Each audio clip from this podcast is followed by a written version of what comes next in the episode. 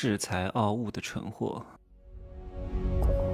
没有事实，没有真相，只有认知，而认知才是无限接近真相背后的真相的唯一路径。哈喽，大家好，我是真气学长哈。很多人人到中年以后呢，会变得非常的愤世嫉俗，变得非常的愤懑，变得非常的不爽，变得非常的抑郁。为什么？因为他觉得自己才才高八斗，觉得自己学富五车，觉得自己博古通今，觉得自己学历很高，自己是博士、博士后、名校大学毕业生，觉得自己能够旁征博引啊，觉得自己充满了才华，人有冲天之志啊，无运不能自通，总觉得自己差了那么一点点运气。真的是这样吗？可能有部分的人确实非常有才华，确实有成功的潜能，但是大多数人绝对不是，只是他们自认为自己非常有才华，自认为自己这个产品非常之好，只不过缺少一个机会而已。可是就算机会给到你，你也很难成的。你认为的才华，你认为的优秀，市场并不需要。很多人总是觉得我懂很多，上知天文，下知地理，博古通今，没我不知道的。我是白晓生啊。我还是博士，我大学的时候还是学生会主席，我还辅修过什么金融学，辅修过什么经济学，辅修过什么市场管理、企业管理，所以我毕业之后应该值得至至少月薪一万五到两万的底薪，然后呢，当两年当上总监，再当五年当上 CEO，迎娶白富美，迎来我人生的巅峰，做你的春秋大梦去吧！我告诉你哈。如果你在大学里边学了什么企业管理，我不会要你的。为什么？我宁愿要一张白纸，因为你的脑子里面装了一些错误的思想。我还不如要一个什么都不懂的人，我慢慢教他，学得还快一点。我还得把你那些错误的思想、迂腐的思想、过时的思想，给他洗掉，很难很难的。人很难否定自己的过去的。你给他扒一层皮，多痛啊！我还不如在一张干净的白纸上描绘出一幅美丽的画卷，还是容易的很多，对吧？清清爽爽，一次完成。你的那个皮肤上都已经有了非常浓重的纹身了，张牙舞爪的龙啊，长得像鸡一样的凤凰，对吧？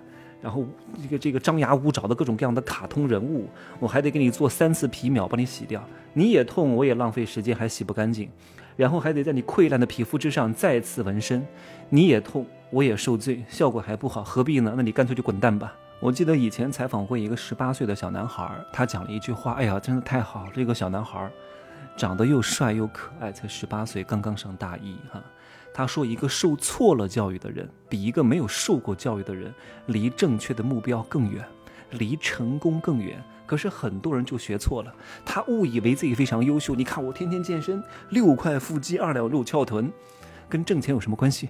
嗯，我会琴棋书画样样精通，和挣钱有什么关系？对吧？我是学生会主席啊，我懂什么历史，我会这个会那个，跟挣钱有什么关系？跟找工作有什么关系？和企业的需要有什么关系？企业不需要你是博士，对吧？你是一个博士，别人还不见得要你，要你干嘛？你还心高气傲的，还留不住你，何必呢？企业要的是什么？听话、执行、照做的人，不要跟我讲其他的东西，还讲你的思想，对吧？你再有思想，比老板还有思想吗？可能你的思想高度比老板高，但是老板在成功经验上要比你多得多得多，在商业模式的构建上要比你了解的更透彻，你听他的就行了。反而你懂得太多，你会跟他对杠，他还要花时间说服你，跟你解释，你还做的不情愿，何必浪费这个时间呢？就需要有一定的基本素质啊，各方面都还 OK 的啊，形象健康端正，不需要长得有多美。听话照做执行，企业需要这样的人，不需要你满腹才华，没有用的。企业它不需要，对吧？你认为的优秀，企业都不需要，那这个优秀就不是优秀，不是你自定义为的优秀。所以我说，什么是优秀？能赚到钱的人都是优秀的。为什么？为什么能赚到钱？因为他很能够精准地把握住用户的需求，他知道什么样的产品是受用户喜欢的，而不是他自己觉得特别好。我记得以前有一个人跟我讲过，哈，说我们的这个产品啊特别好。能够帮助癌症的治疗，那然后呢能够抗氧化，但是有一点有一个缺点，特别难喝。我说这个产品你女儿喝吗？他说我女儿不喝，她喝不下去。我说你女儿都不喝，你为什么觉得市面上会有人喝呢？并不是这个市面上大多数的用户都是我这样的，对吧？能够接受良药苦口利于病，忠言逆耳。利利于行的这样的一个思维模式，大多数人都是需要糖衣炮弹的。你这么难喝，效果再好都没有人去喝的。所以你的产品好不好，别人不喝都是感知不到的。那我再问你一个问题：我想请问江小白对身体好吗？他说酒对身体肯定不好。我说对，是不好，但是他去年卖了多少亿多少亿多少亿？为什么？因为用户需要它，用户需要的就是好产品，用户不需要的再好也是不好。但是很多人理解不了这一点，每天吭哧吭哧的特别努力，学这个搞那个，又是健身又是跑步，然后又是热爱生活，有用吗？用户他不需要，对吧？而且各位在大学里边学的什么企业管理啊，什么西方的管理学啊，都没有什么用。什么彼得德鲁克、杰克韦尔奇，那都是上个世纪的工业时代的玩法了，都是几千人、上万人的工厂的管理方式和方法了。对待对待你们现在创业的大多数企业都没有任何意义。学这些东西干嘛？对吧？我记得以前有一个案例，有一帮学生在大学里边学什么德国的技术啊，天天吭哧吭哧的学的可可带劲儿了。然后来了一个德国专家指导他们啊，他们原来以为。德国专家会鼓励他们勤勉好学啊，兢兢业业啊，特别好。结果德国专家一来，发现你们用的这些设备、学的这些技术，人家早就不用了，都已经淘汰五十年了。你们怎么还在学这些东西啊？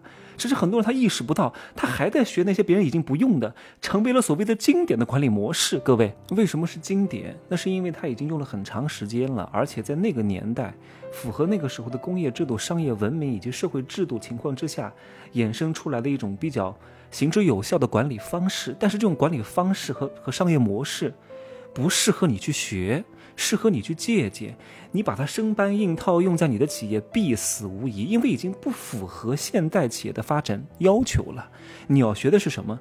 我在福布斯对我的专访当中我提过哈，商业模式它每年都是在变换的。你如果每次都是照搬商业模式，你必死无疑。你要去学这个商业模式，它为什么会设计出来？其中的道道是什么？你把这个道道学会了，以道育树，树上可求，对吧？你把这个东西学会之后，你会研发出很多的商业模式出来，它会在不断的变化当中去寻求一种相对稳定的结构。你如果能够学会这一招，其实你不需要学任何模式。我经常说一句话，叫“学我者死，似我者生”。各位好好理解这一点。任何企业的经营管理之道，它都是如此。你能不能悟透这个模式背后的因，在因上努力，你的果上就会开出非常绚烂的各种各样的果实，随时供你采摘和享用了。总而言之，就是希望各位不要太努力，不要太努力健身，不要太努力跑马拉松，不要太努力。看书学习没 没用的，你你的这些东西呢，只能够安慰一下自己而已。最终它能不能变现啊？离变现还差多远？这是各位要思考的问题，好吗？那今儿就说这么多哈。今儿周五，现在是晚上八点钟，我录完节目，今晚要去一个清吧，有一个比较好的歌手乐队，我去感受一下啊。好久没有去这样的地方了。好，拜拜。